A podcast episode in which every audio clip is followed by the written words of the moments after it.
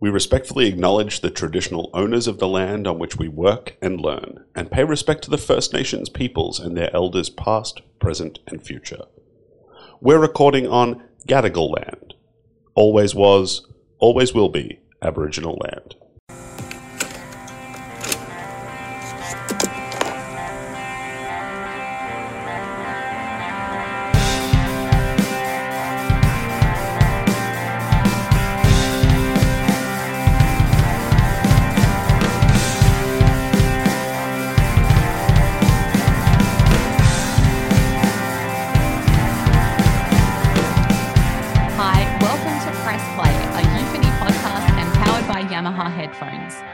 Tiana Speter, your host, with you to kick us off today.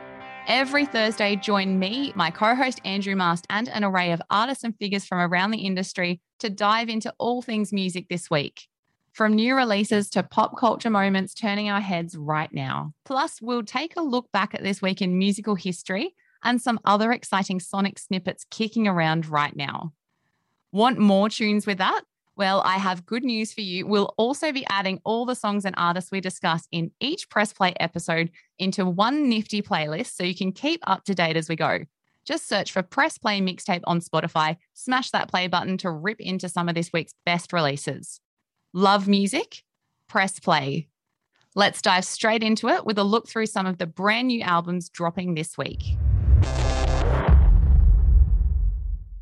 So, first up on Press Play, let's take a look at this week in album releases. And my God, there is definitely something in the water this week. There are genuinely so many amazing albums and EPs dropping this week. But to briefly take you through a few releases before I'm joined by my wonderful co host, Andrew Mast, Aussie popstar Dami Im returns this week following her well received 2018 release, I Hear a Song. Marking her first release via ABC Music, a six studio album, My Reality, is ready to roll this week, with Dami Im remarking in her press material, This is the dream album. This album is about owning who I am. While Im has certainly made some great covers and originals her own in the past, this album marks the first time she wrote or co wrote every track, and the media are already praising her warmth and musical brilliance stepping into a new era. On a totally different note, Alice in Chains' very own Jerry Cantrell is set to release his extremely long awaited third studio album this week, Brighten, which lines up an array of incredible supporting players from the worlds of Guns N' Roses, Dillinger Escape Plan, and mixing by Joe Barresi of Tool and Queens of the Stone Age fame. Well, let's just say it was always bound to be a rock fest of the most royal order, and little surprise given the man behind it all. Guitar World recently described the title track as swinging, distortion heavy slab of stonery grunge with a sleazy hard rock riff. Sign me the hell up. And a bit closer to home, Aussie rockers Even emerged from many, many lockdowns with their first full length album in three years. Reverse Light Years marks the group's eighth album and also marks the trio's first ever double album. Rolling Stone Australia have already marked Reverse Light Years as the group's most accomplished record to date, partially inspired by a lockdown triggered love for Jimi Hendrix' Band of Gypsies live record. Get set for plenty of sonic exploration from the Melbourne Bunch come this Friday. So many albums, I feel like we are all so spoiled for choice this week. But right now, I'm going to be diving a bit deeper into, some other new albums dropping this week, along with my co host. It's none other than Euphony's head of music content and all round musical guru, Andrew Mast. Masty, hello and welcome to Press Play.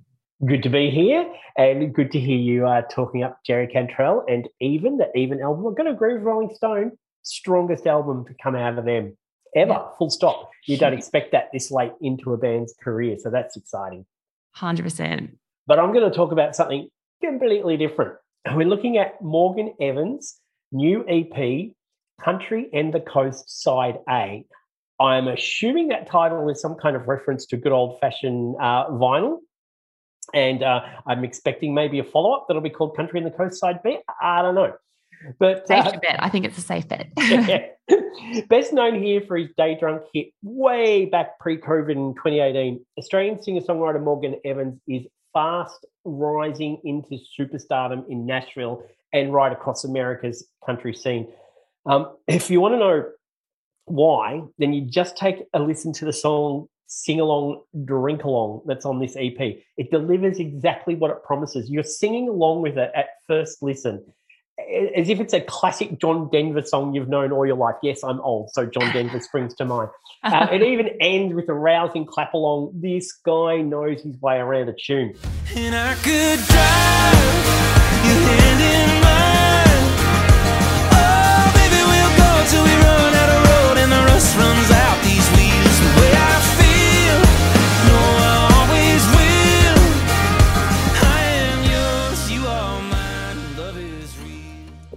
Is unashamedly commercial country. It's not alt country or Americana. It's it's right up front with big choruses, foot tapping rhythms, and the feel good lyrics.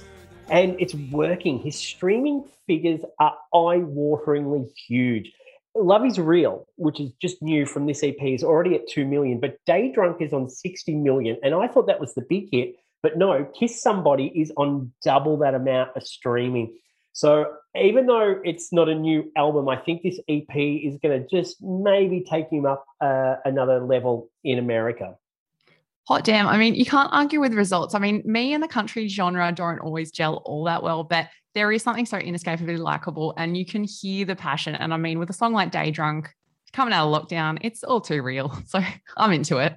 he, he, just he can nail a song. He, he's a great songwriter, but he's also got a really uh, enjoyable voice to listen to. And I think that's the magic of why Morgan Evans has kind of risen, risen above the pack.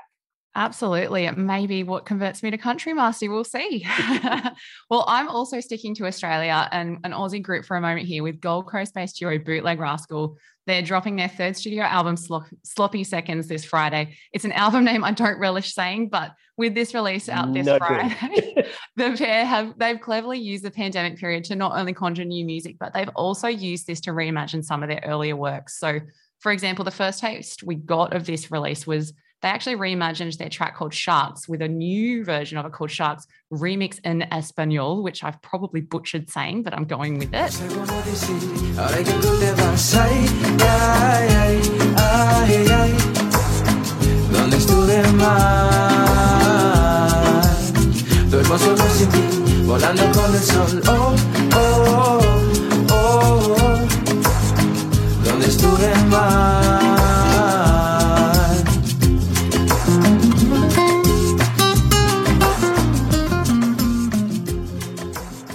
What we've got here is a reworking of the original track Sharks flung against a Latin soundscape. And it's been really interesting to see the pair's reasoning behind the way they've actually structured this new album. So, guitarist Jimmy Young actually said the pandemic really gave him a chance to look at projects he'd always wanted to do, but he never actually had time for.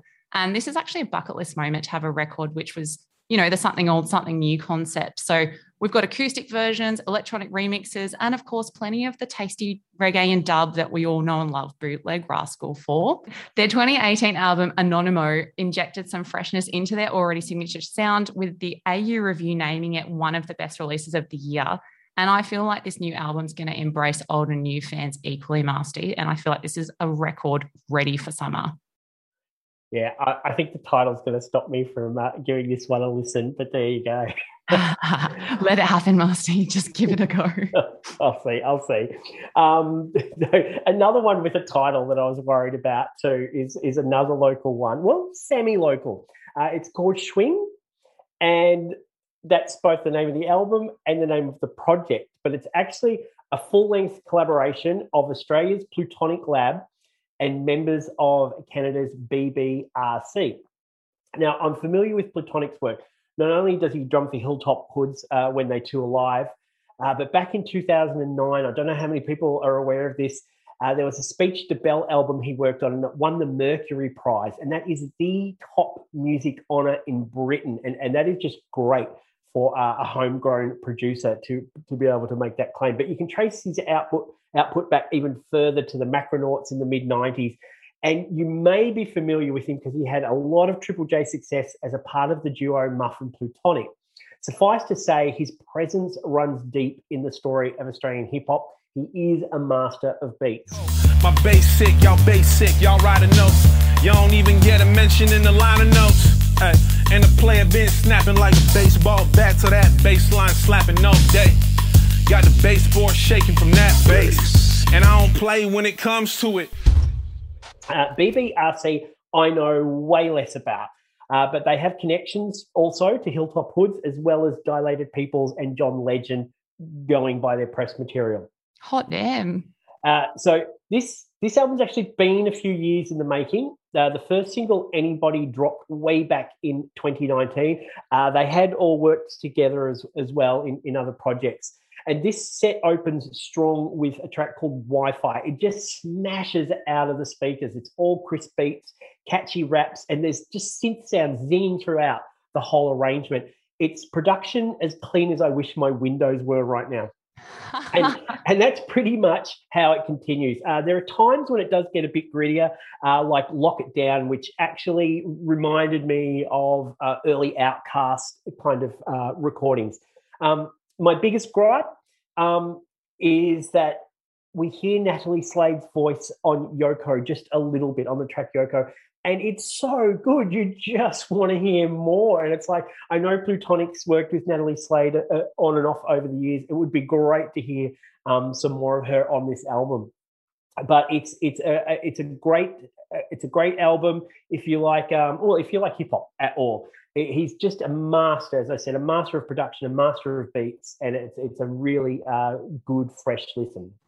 I think too, if your biggest gripe is that you want more, I think that's certainly a very, very, very good review coming out of that. And okay, I agree. The, the, other gripe is saying their name, Shwing. I just yeah, then that's fine. Oh yeah, I think it's really exciting to see like this caliber of hip hop popping off out of Melbourne. And as I went digging deeper, I was like, wow, like Plutonic Lab has so many ties to it. So yeah, and you've just uncovered even more for me. So it's I God knows what's where they're going to go to from here with all of this, but far out, this is a great project. So I'm very into it.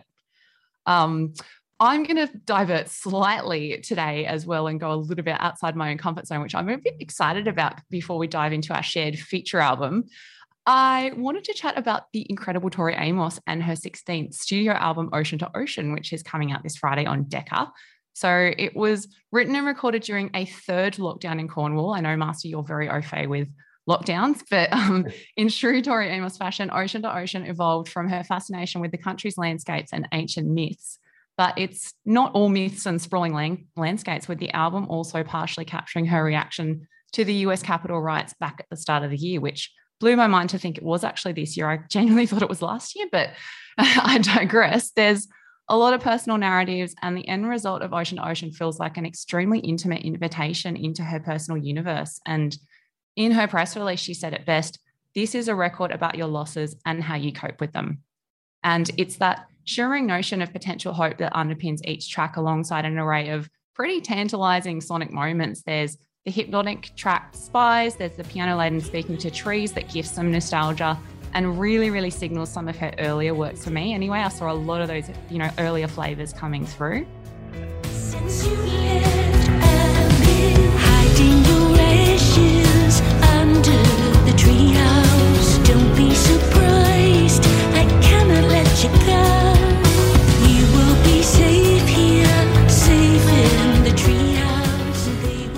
There's orchestral and cinematic flavors, there's electric guitar injections, there's offbeat pop, but ultimately, Ocean Ocean is a sensational outlet of grief and daring to dream alongside that. And it's a beautiful reminder that despite all the hurt and pain life can bring, it's okay to sit in the wilderness sometimes and things will be okay. Uh, and for a lot of people who, like me, only know Tori Amos for her dance hit, Professional Widow, don't expect that here. But also, here in Melbourne, we've just come out of our sixth lockdown. I've still not recorded one track, and she managed to do a whole album in a third lockdown. Oh, there's still I'm... time. You've got all the time in the world, and luckily she's doing it for us, so that's all good. exactly, exactly. Thanks, Tori. Well, Yes, good on you, Tori. And Masty, we're going to team up and actually tackle our feature album together now. Would you like to introduce what we're chatting about today? Well, we're going to often people think uh, this is uh, my side project uh, because it's uh, Mastodon, and they do use my surname in in their uh, in their band title. But uh, we're looking at their new album. Absolutely. Well, I have been a large Mastodon fan for a while now, not just because you share the surname slightly, but I still treasure my pastel yellow vinyl copy of their 2004 album Leviathan that I pulled out of the tubs at Reprise Records in Sydney a few years back. Oh, uh, wow. It's one of my special favorites, but it's not just pretty vinyl that I love them for. And with Hushed and Grim, their brand new album, they're continuing this, you know, tendency they have to be a bridge that they have done for decades now between being ambitious at times complex and heavy, but also bringing a bit of mainstream stuff into the mix. I, I have to say, it is so eclectic. That's what's really impressed me about this album. Mm. Sorry, keep going. I didn't mean to interrupt. No, well, I think, and I'm glad you you thought that as well. So it has been three years since, since they've released an album. So 2017's Emperor of Sand came out, and a lot has happened in that time, not just in the world, but in 2018, the group actually lost their longtime manager, Nick John, who actually joined the team following Leviathan, that I still adore that album. But um, this was a man who really shaped the trajectory of this group, and they've been on that ever since. And I really do feel that Hush and Grim, dropping, of course, via Reprise Records, is actually a huge ode and tribute to John. And I know I'm not the only one to make that connection. Some of the early reviews already out touch on that. And there's a lot of inevitable emotional elements hard baked into the album alongside all this you know massive oscillating so- sonic diversity so yeah i think what's interesting about this band is they've obviously been a huge fixture on the metal scene for a long time but they really don't like to be pigeonholed at that they don't like to be called heavy metal and what we're saying is you know it's not an era in metal where it's the 60s or 70s where Sabbath and Zeppelin are reigning supreme. It's not 80s when thrash and MTV are everywhere. We're here in 2021. This is a band, especially on this album, that are reflecting, I guess, the current elasticity of the metal moniker. And I, you know, we're seeing insane technicality, hard hitting moments, but so much more. So I'm assuming you picked up on that too, given your your moment at well, the start. What's really interesting is telling me about the loss of their manager because there is a sense of loss in all the lyrics here, and at moments it's, it's quite moving um, you know some of the some of the topics of, of the of the songs. Um, but about the eclecticness of, of, it as well, you know, I'm, I'm quite a wuss when it comes to heavy music, but I am so blown away um, by the great playing here. I mean, there is just some masterful guitar work, but I'm drawn to uh, songs like uh, The Beast. The first two minutes could be a completely different band, straightforward arrangement. I mean, it's almost classic rock style, like you're saying. Mm-hmm. You can feel um, the, the roots of, of this music in there. And I, I also like quieter moments as they appear in the very aptly titled Peace and Tranquility and, and the track Had It All. They're the moments I'm drawn to. But the fact that those moments are there amongst this album are, you know, is incredible. But yeah, that that overall um, sense of loss that you mm. get from the lyrics, some quite heartbreaking lyrics um, yeah. on this album, which I just was not expecting. Yeah, and I think it's that's again they always manage to surprise like you know you've still got some like incredible brawny moments like pushing the tides and the crux obviously still have that real heftiness to them but for me too i know some of the al- some of the song names also are a little bit um, hilarious as the album grows on. A personal highlight for the name alone the track gobblers of dregs. I, what an I've absolute epic i've got that highlighted But I think too, like seeing stuff like what you said with the classic moments. I mean, Sickle and Peace is an utter arpeggio fest.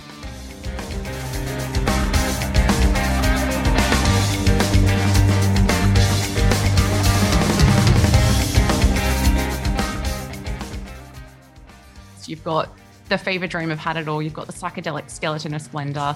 And Masty, there's a reason this album is already snapping up 10 out of 10 reviews around town. Rock Sound rounded it up also succinctly for me, I guess, when the single Pushing the Tides was released. They literally just said, it's Mastodon at their most Mastodon.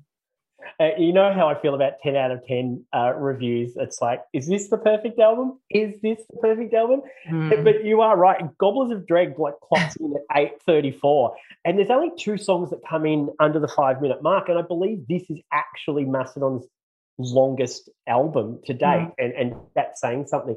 But again, I, have got to go back to um, the the guitar playing. I like I, I get a very progressive rock vibe from some of the moments here.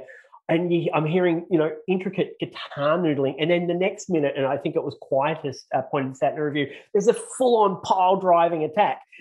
so they really sneak up on you. Yes, they make sure you're not you're not nodding off or relaxing uh, while you're listening to this. But yeah, it is um, it is it is epic. It's an epic album. I think that's the best way to do it. And when you look at their album art and all of their concepts as they go along, you know, whether or not you would never label their albums as concept albums as such, but at the epic and the odyssey they always inject into it. And I guess Mastodon may be at times indescribable, but that's what so many know and love them for. And I feel like this album really cements them as, you know, titans of the musical realms. I don't even want to say heavy because I think they transcend genres at this point. But for me, it's not so much indescribable as it is indestructible. So yeah, I'm very, I'm very on board with it.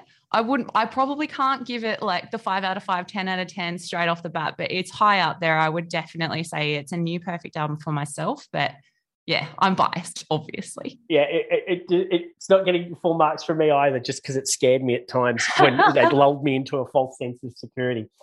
then, you, you get out of your comfort zone, and I'm very on board with it, and I'm very excited we could look at it today. And yeah, it'll be interesting to see how they chart because they seem to keep rising and rising with each of their releases, especially here in Australia. So we'll see how they go. They're they're coming out in a tough week, but man, I will not be surprised if this is very close to number one uh, in Australia. Watch this space, hey.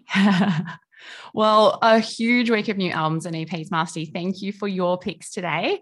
Some again outside of what I would normally listen to, but it makes me really, really happy to do that. And I will bid farewell to you now briefly, but please don't go too far because you and I will be chatting again a little bit later this episode. Now, before we close out our album releases segment for today, I'm going to throw to this week's special guest reviewer. I am joined now by Mick Rad. Now, for those playing along at home, you may recognize Mick's voice from his tenure as the host of the Tuckshop on 2SER and he's no stranger to the odd gig or two. Mick has been reviewing and attending more gigs than most have in their lifetime, myself included. Mick, welcome. Thank you so much for joining me on Press Play today. G'day, Tiana. It's a pleasure to be here. So exciting.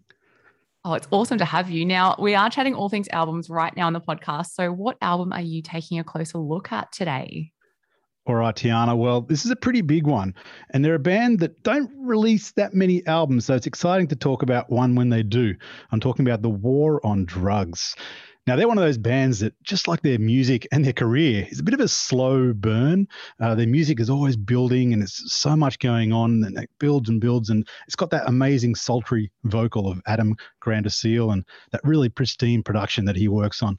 But they always maintain that real classic rock and roll aesthetic, which is at the core of what the war on drugs always do. So anytime they release a new album, it's a big, big thing because their last one in 2017, uh, won a Grammy, won a Grammy for Best Rock Album.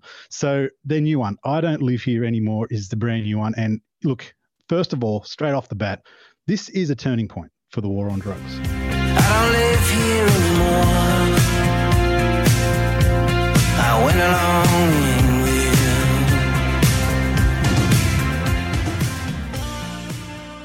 people know the war on drugs for their epic 10 minute songs and so so much of their of their catalog has seen these really long tunes, but they've made it a bit more concise, maybe a little bit more formulaic, I guess. But it's also they've got some hits on this album, and I think that's already been noticeable from the singles that have come out already. But straight after they won that Grammy, they went back into the studio and they started recording demos, and it's taken them this long to get to the point of releasing it. And Adam worked with uh, producer Shawn Everett, who they also worked with on the last album, A Deeper Understanding. Now, Shawn Everett's got a great you know history. He's worked. He's won six Grammys with Alabama Shakes, Kacey Musgraves, and Beck. So this guy knows what he's doing.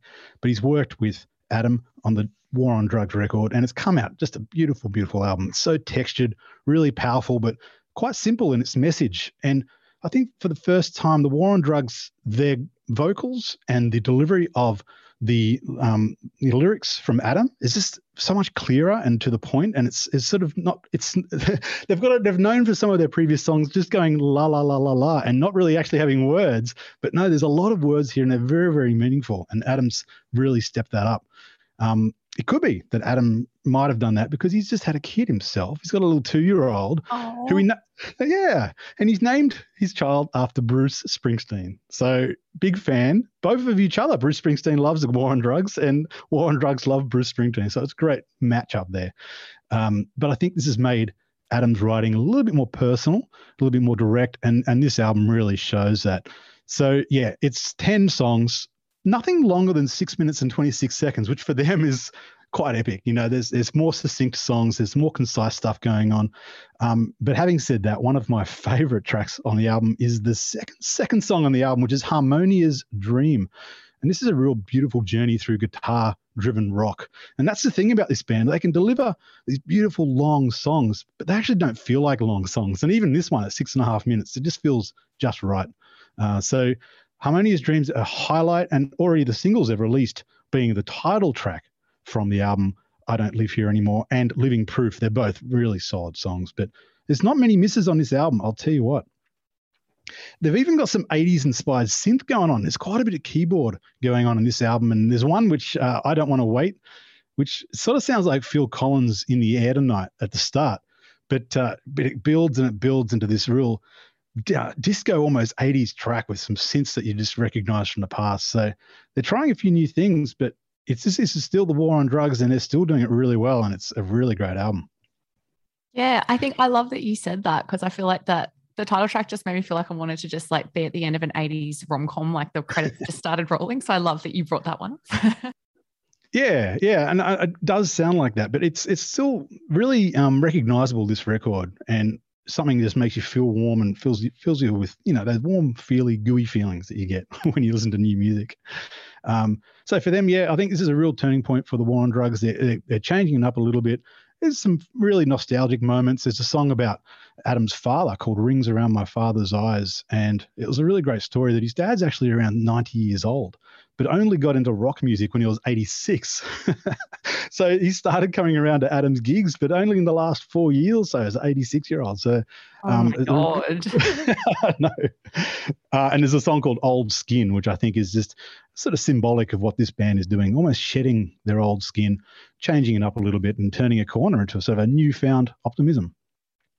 Yeah, absolutely. And I feel like so many of these tracks are just begging to be heard live. Like there's some of those really anthemic moments as well. And of course, as you touched on, all the classic rock love letters that the band have been known to adore. So it's just a meeting point. It's a new chapter, but it's still, as you said, it's still a classic War on Drugs album. So it's an absolutely stunning release. And I absolutely am so excited to hopefully eventually maybe see this live. I'm not sure. I might be having a pipe dream, but one day. Well, they're doing about to do a massive tour uh, around America and then jumping over to Europe as well. And these are, this is a big, big tour. They're doing huge venues, including a sold out Madison Square Garden at the beginning of that. So, yeah, Ooh. look, they've always been known as a great live band, and I'm sure they'll get back to Australia one day. Yes, it's something to look forward to. And in the meantime, what an incredible release in a very, very stacked week. So a very good choice today, Mick. No worries. Great album. I'm glad to listen to it.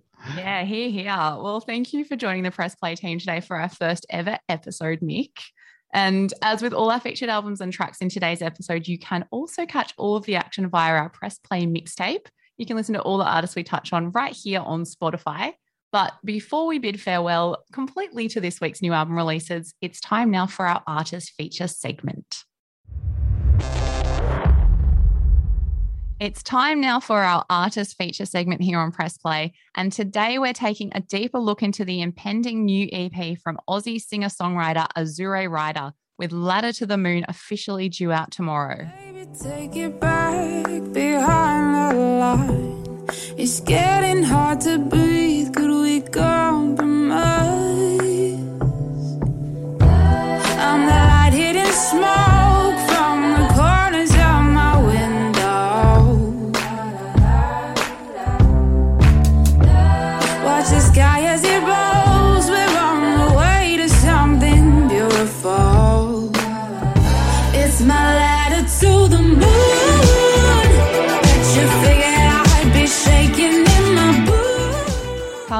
Hot off the back of her stunning debut release, Running with the Wolves, back in 2020, Azure Ryder's become an ever growing fixture in the musical world.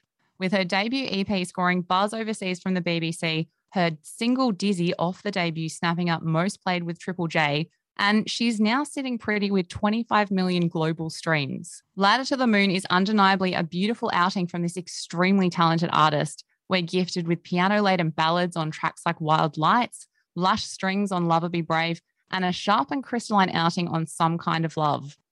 And when I spoke with Azure Ryder, she also touched on some of the driving factors behind bringing this EP to life. Well, I kind of feel like this was very much a journey with this EP within myself because I wrote majority of these songs uh, like two and a half years ago when I was in London and I really have come to this place where I feel like I subconsciously wrote them for my future self because I think those things that I was going through and, and dealing with at that time, I don't believe I was yet ready to face. And then in kind of delving back into these songs and putting them together for this EP, I think they've become such or had such a wider meaning within myself now than they ever had before. Um, and I think that's just, I guess, as I said, I was ready to face those things and and fully stand strongly within who I am. Um, I think with my past two EPs, I'm I'm so proud of them, but I think I was doing a lot of searching and wondering, and this time I feel like I've really kind of arrived as who I am and being confident in that and being wild like a woman. and yeah, so I think it was yeah a lot of um, self um, discovery in in a way, and and just believing in you know my voice and and my dreams and and love really and knowing that I wanted to for myself and hopefully for other people put forward this, I guess, notion of surrendering to love, but the full hearted kind and not settling for anything less than that. I think that's so important because it's so easy nowadays to, I guess, settle for something because it might be easier or it's all we know or we think we, we deserve. When really, I think what this world is about, what this life is about, revolves around love and and it being that full hearted, all or nothing, seeing you through all phases love. For an EP titled Ladder to the Moon, there's an undeniable ethereal nature to Azure Ryder's artistry, but laced with significant lashings of growing up and also growing into a new chapter, both personally and creatively, something Ryder herself is far too familiar with. And as the lady herself summed up in our chat ahead of the EP's release tomorrow, it's on the closing track Wild Lights that the EP's permeating unbridled passion and maturity takes full flight. So, this song really surprised me um, in how much it has grown to mean to me. Um, I wrote it, it was one of the songs that I wrote in London. And at the time, it was a very, very intense session and, and experience. And I think a lot was kind of stirred up within me in creating it and so what the what I've released is literally the demo that we recorded in like the last half an hour before I had to get the train back into London and it literally encapsulates that energy between me and Ed Harcourt which I wrote it with he's on the piano and it was just this like dark stirring exhausted like depleted energy that I feel I was so again scared and afraid of. It was like exposing those dark moments, exposing, you know, that I'm not always perfect, that my voice cracks, that sometimes I can't hit my high notes,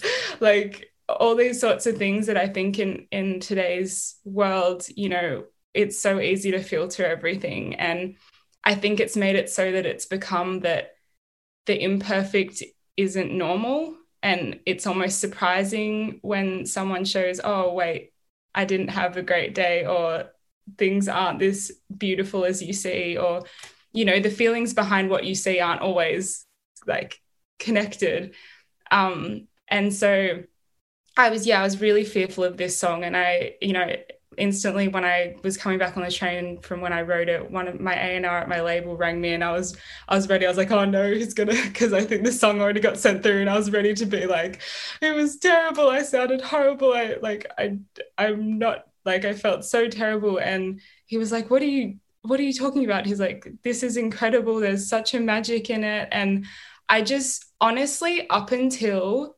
when I've honestly finally agreed to have this demo as it is on the on the EP, I was still in disbelief of it because I tried like quite a few times. I was like, if this is going to be on the EP, I need to redo it. I need to make sure I'm in control. I'm sounding the best I can. But I couldn't recreate that moment. I couldn't, I, I think I was trying so hard to, I guess, tidy up this mess that I think didn't actually need to be tidied up. I, I think it's something, you know, I speak so much about giving as much love to the darkness that you do the light. And if I don't show you guys this how it is, then I'm not walking my talk really. And yeah, so it's been a beautiful thing to kind of overcome within myself as well that you know it is so scary to show vulnerabilities and imperfections but i think that is like a duty as an artist to share those things so that hopefully the people listening know and feel within themselves that that too is okay and they're not alone in that. Armed with four beautifully crafted tunes on this new EP, Ladder to the Moon is set to only ricochet Azure Ryder further into the public eye. And while the rest of the world has already been cottoning on to her brilliance, it's only a matter of time before the secret is well and truly out and the entire world falls head over heels for this sensational local artist oh.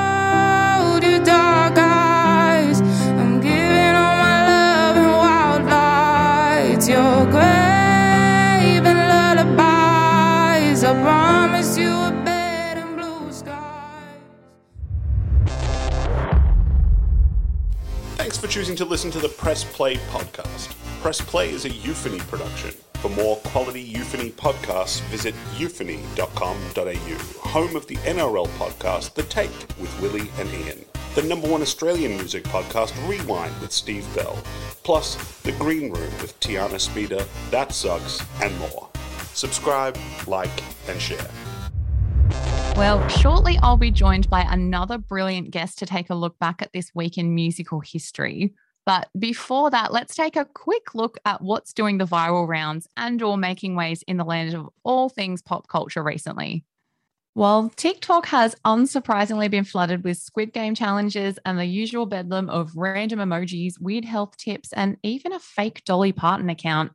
Recent news that may delight or confound you is that the Beatles are now on TikTok, or more specifically, over 30 of their tracks are now available that users can pick to soundtrack their shenanigans on the app.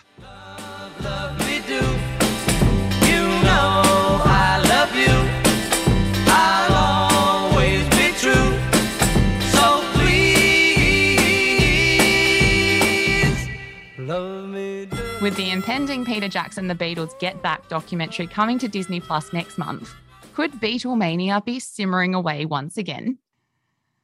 Meanwhile, in news from everyone's favourite heart wrenching songbird, the utter powerhouse that is Adele has returned with her first single in five years.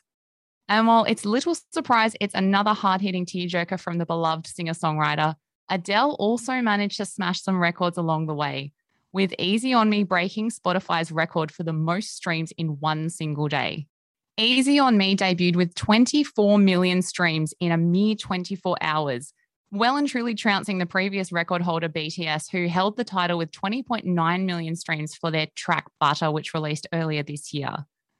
While entirely an eye watering feat for Adele, and also taking into account some adjustments of streaming by Spotify after they realized some superfans were just playing the song over and over and over.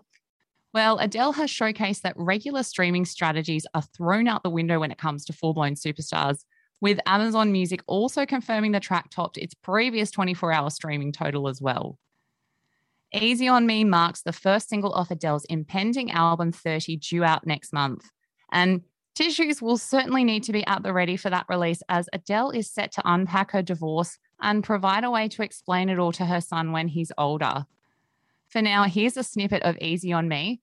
Meanwhile, I'll be quietly sobbing in the corner before the next segment.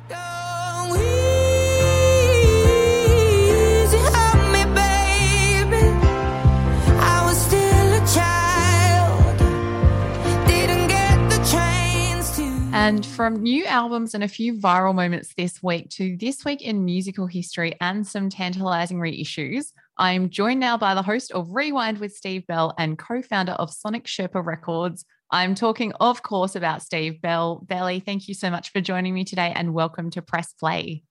Thanks, Tiana. Thanks for having me. Well, I know each week you'll actually be taking us through this week in musical history, much like a rewind episode where you celebrate some of history's most important albums. But what historic musical moment have you got for us today, Belly? There's been a few things that have happened on today in uh, recent music history. You go back 18 years um, to 2003, the Strokes put out their second album, Room on Fire, which was like it was really, really highly anticipated after uh, the massive success of their Is This It album a couple of years before. It didn't disappoint, it didn't set the world on fire, but you know, it was pretty great. Um, before that, you go back 30 years to 91. Queen put out their greatest hits 2 collection. Now, here you say that's probably not even the best of the Queen greatest hits collections. it sold you 20, know, I would say that. it sold 25 million copies. It's one of the best selling albums of all time uh, still languishes behind Greatest Hits One, which is the highest selling album of all time in in the UK. Um, but yeah, I'm going to go back, stay in that same year, 91, but bring it home to Australia. It's the 30th anniversary of the Cruel Seas second album. This is not the way home. Uh, it came out 30 years today on revered Sydney able, uh, label Red Eye Records. Um, they'd started out, they'd formed from the ashes of a band called Secret Secret in the late 80s and they were instrumental band at first they took their name from a um, instrumental by the ventures a, a, surf song and then they came they crossed paths with a young guy tex perkins who'd been fronting Beasts of Bourbon they really liked each other. He started writing lyrics to these instrumentals and next thing the cruel sea as we know it is born. This is the album that really put them on the map. Um, had a few singles including the title track's probably the one that's best known. Then there's i feel. Feel like it's need more than desire. I feel. All my senses are on fire. I feel, I feel, and you know why. It only went to number 62 on the charts, but it's since gone platinum and it really and it got them an ARIA nomination for best group they lost out to Crowded House, and that one's pro- probably fair enough. And producer Tony Cohen also got nominated for an ARIA. But um, yeah, really just it set the platform. In '93, they put out their massive, massive uh, hit album, "The Honeymoon Is Over," and their journey was off and running. So this is a really important stepping stone and and a really cool album. Oh, 100%. And it's interesting because I know with um, what was to come, like they did team up with Tony Cohen a fair bit more, but I think I really liked with this one. Everyone kind of calls it like a the ultimate like road trip movie soundtrack, like just kind of driving, barreling down, you know, into the, some misty unknown area. And also Tex Perkins like lyrics and some of the stuff he says, like it's real visceral, it's really intense, but it's so vivid. And yeah, what an album! I can't believe it's been that long, but no, that's yeah. disturbing. But yeah, it's really swampy in times, and it's got a soul tinges at other times. It's diverse, but yeah, it's a cracking album. It's really important Aussie one. Yeah, well, I love that you kept it local for that one. And I think a few other exciting things before I let you go is that you've also got the scoop on some reissues that we have to look forward to this week as well. What have you got for me to expand my very overflowing record collection? Another one where it makes you cringe that it's been so long, but um, the White Stripes, White Blood Cells has just turned 20. Which, yeah, crazy to me. Oh my God, what? Yeah, but um, look, Third Man, obviously Jack White's got his own label, so he's um curating their back catalogue and he's doing it well as he always does. This one's getting a new vinyl re- uh, reissue on red and white candy cane sort of peppermint vinyl they're calling it, which is indie exclusive, so you, can order that from your uh, local indie record store. I remember seeing them uh, at the big day out on that tour, and then we went down and saw them at the Great Northern in Byron Bay as well. It was awesome seeing in that tiny little room. Um, yeah, one of the great shows. Oh, killer! I love it. Yeah. Um, another couple of reissues. Uh, REM. It's the 25th anniversary of their 96 10th album, New Adventures in Hi-Fi. It was their last one with drum, uh, Bill Berry before he quit after he had that aneurysm. So it was the end of a long run for them. They went Document 87, Green 88, Out of Time 91, Automatic for the People 92, Monster 94. And then this one, it went to number one here in Australia, America, England. It was a massive hit. It was sort of ragged because, you know, they recorded it on tour for Monster and they were riding and recording on the road. So it sort of had a strange feel, but yeah, it went massive. Um, that's getting a 2LP reissue. Uh, you can get a color version of that from the REM website too. Beautiful. And I think I did read them that at the time they did say it was representative of the band at their peak. So, I mean, it's got to be high praise if the band themselves are calling it an album like that too. Yeah. It's pretty much their last great album, I think, is the common consensus. Oh, yeah. and just one more, um, it's a really recent one Alabama Shakes, Sound and Color. It only came out in 2015. It was their second album. It looked like it was going to really put them on the map, but sadly they split up a few years later. Um, it went to number one in America, number six here and in the UK. It's a killer album of their sort of southern rock. I saw them, their um, front woman Brittany Howard. She was an amazing powerhouse live. Like they were a really, really good band. It got nominated for six Grammys. It won four of them, including Best Alternative Album, Best Rock Performance, and it's been uh, reissued on double vinyl with a uh, color vinyl, but seven bonus tracks and a new artwork. It's a whole new reimagining of it. So yeah, I'm looking forward to really diving into that one. Oh, me too. That it's just there's so much attitude and it's such a kaleidoscope that one. So it's gonna. I feel like it has to be listened to on colored vinyl, but that's just because I just want a colored vinyl in my collection. So just purely selfish reasons. awesome, yeah, awesome. Uh, yeah, it's my key ones for this month. Uh, this week. Yeah, I think there's so many exciting things to come, Belly. So, anyone keen to get even more musical history into their ears, you can catch the latest season of Rewind with Steve Bell, which features a five part deep dive into something for Kate's seminal 2001 album, Echolalia. Belly, thank you for stopping by today, and I will catch you next week with more amazing bits and pieces from musical history. Thanks so much. I'll catch you then. Well, it's mostly been all about albums so far on Press Play today. So it's only fair we now take a look at some of the incredible new singles that are dropping or have already dropped this week. It's time now for Singled Out. Andrew Mast joining me here once again. Masty, what singles are you loving this week?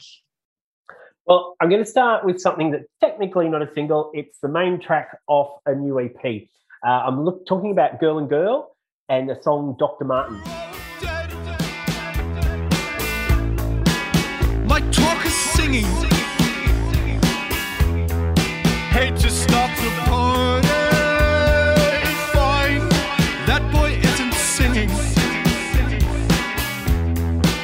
West Virginia calling.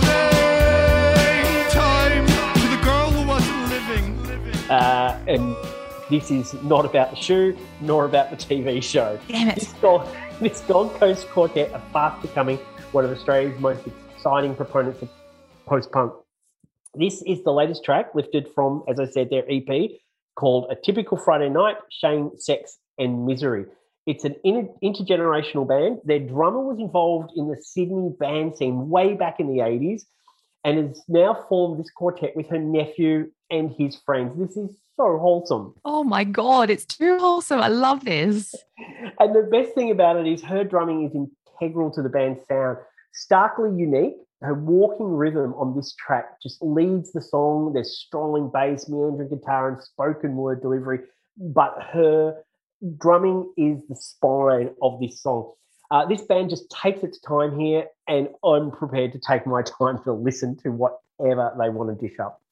Oh, beautiful way to put it. And like Masty, as you know, I am a Gold Coast girl, but that's not the only reason why I love them. Like it's so exciting to see this local band bring lashings of bedroom punk on tap with their releases. And their Triple J Unearth page says their sound is Bowie crossed with Australian 70s rock, dipped in a vat of new age desperate rock. I mean, come on, they were bound to be unique and addictive. And that description comes to vivid fruition on this track.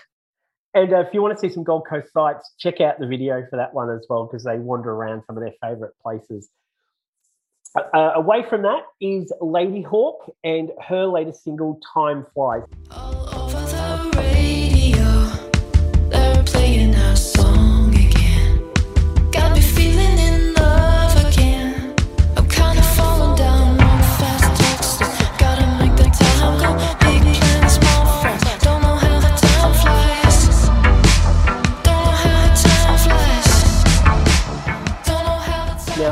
Going to tell you a quick story. Buried somewhere in my vinyl collection is a 7 inch single from 2001 by a New Zealand garage band called Two Lane Blacktop. Since then, lead guitarist Pip Brown has become Ladyhawke.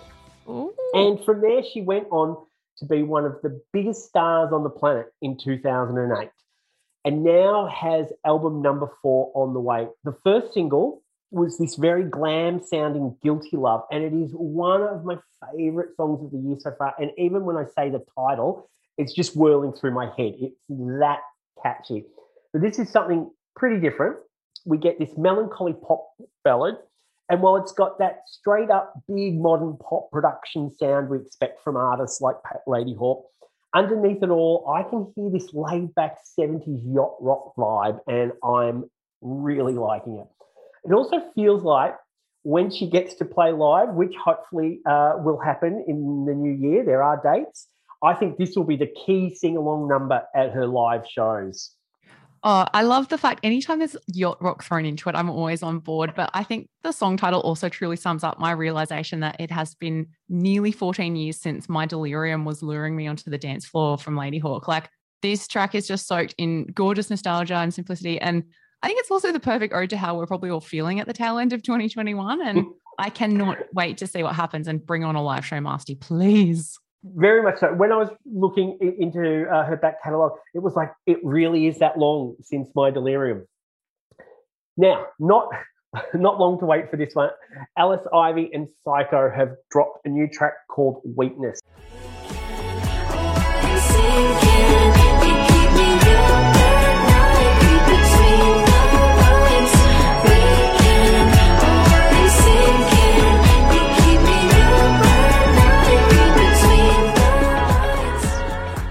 Really biased here. Ivy is without doubt, in my opinion, the leading producer and remixer in Australia right now. If her name is on a track, I want to hear it. All I can say is, where is her aria? I get strong 90s feelings from this one. It reminds me of those chilled club tunes that came about from bands like Groove Armada, Crazy Penis, or Bink. I love everything about this. Sycco's vocal, the spacious production, the guitar break that sneaks in toward the end. Um, I, I just think we need to keep these two creating music together. I know Alice likes to work with various other people, but she's got to come back and work with Sycco. Oh, I think it's like a match made in heaven. And I believe for this one that they weren't actually able to get into the studio together like they had been planning to. But, you know, thank you, border closures. But the magic that came together of writing this over Zoom, I think this is just the start of something huge. And I also loved like the little vintage disco vibes getting too. I mean, you know, it was always That's going to be bound to be something amazing, but I did not expect something like this. And I loved it. Isn't it strange that even though COVID kept people apart, I feel like we've seen a lot of these Zoom collaborations happen. And the final track we're looking at is another one of those. Uh, this time it's Jesswar and her track, Bad Like Riri. Jesswar is an Australian based rapper who, again, I think, in just my humble opinion, just keeps delivering dynamic drops of hip hop. Bad like Riri. All them girls, bad like Riri. All them girls, bad like Riri.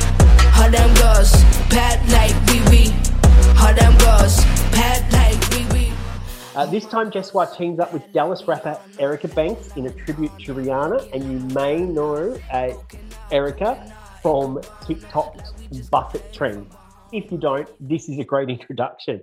This is another one where, to, as I said previously about Alice Ivy, you just have to admire the production. It's got a beefy sound, doesn't get too busy, but more importantly, as lockdown states in Australia begin to reopen, we may actually be allowed to dance to this one at a club.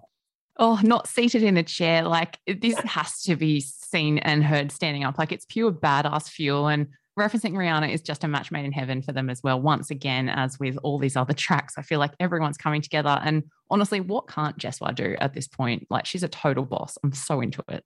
Couldn't agree more. Well, an epic lineup of just a few of the killer singles that have been out recently, Masty. Your taste is as impeccable as always. And for anyone listening who wants to grab a listen to these singles we've touched on today, as well as any of the other albums and other releases we've talked about as well, be sure to check out our Press Play mixtape on Spotify. Masty, an absolute pleasure. And I cannot wait to see what you bring for us next week. Thank you. Well, that's about it from Press Play today. As I have mentioned throughout the episode, if you're keen to check out some of the albums and singles we've had a dive into today, definitely check out the official Press Play mixtape kicking around on Spotify. We'll be updating it regularly to showcase some of the latest releases. So be sure to check it out and keep in the loop with us as we go. Just search Press Play Mixtape, look for our snazzy logo, and we will do the rest. A huge thank you to my co host, Andrew Mast, for joining me today, as well as our guest reviewer, Mick Rad, who you can listen to more on Sydney's 2SER program, The Tuckshop. And of course, a thank you to our resident musical history expert and person responsible for my house being mostly record vinyl, Steve Bell, and Azure Ryder, whose new EP ladder to the moon is out tomorrow. Also, a huge thank you to you listening out there for joining us for our first ever episode of Press Play. To help us get off the ground, if you or your mates love music, be sure to share the love and spread the word. And of course, as always, likes, follows, subscribes, and any other public showing of adoration helps us get the good word out there. You can check out more episodes of Press Play as we go at euphony.com.au. Plus, we'd love to hear from you about what's getting a play at your place this week. So drop us a line, let us know what you're listening to, what new releases you're excited about, or perhaps, like me, you found a new musical crush with some of the artists we've chatted about today. Love music? Press play. Catch you next week.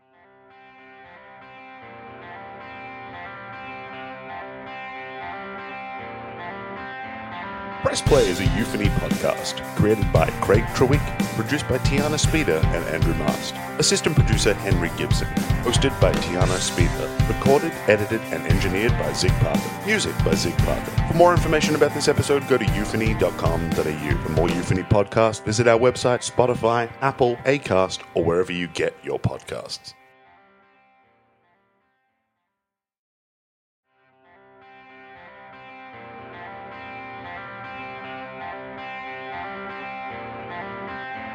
Press Play is a euphony podcast created by Craig Trewick, produced by Tiana Speter and Andrew Mast, assistant producer Henry Gibson, hosted by Tiana Speter, recorded, edited, and engineered by Zig Parker, music by Zig Parker. For more information about this episode, go to euphony.com.au. For more euphony podcasts, visit our website, Spotify, Apple, Acast, or wherever you get your podcasts.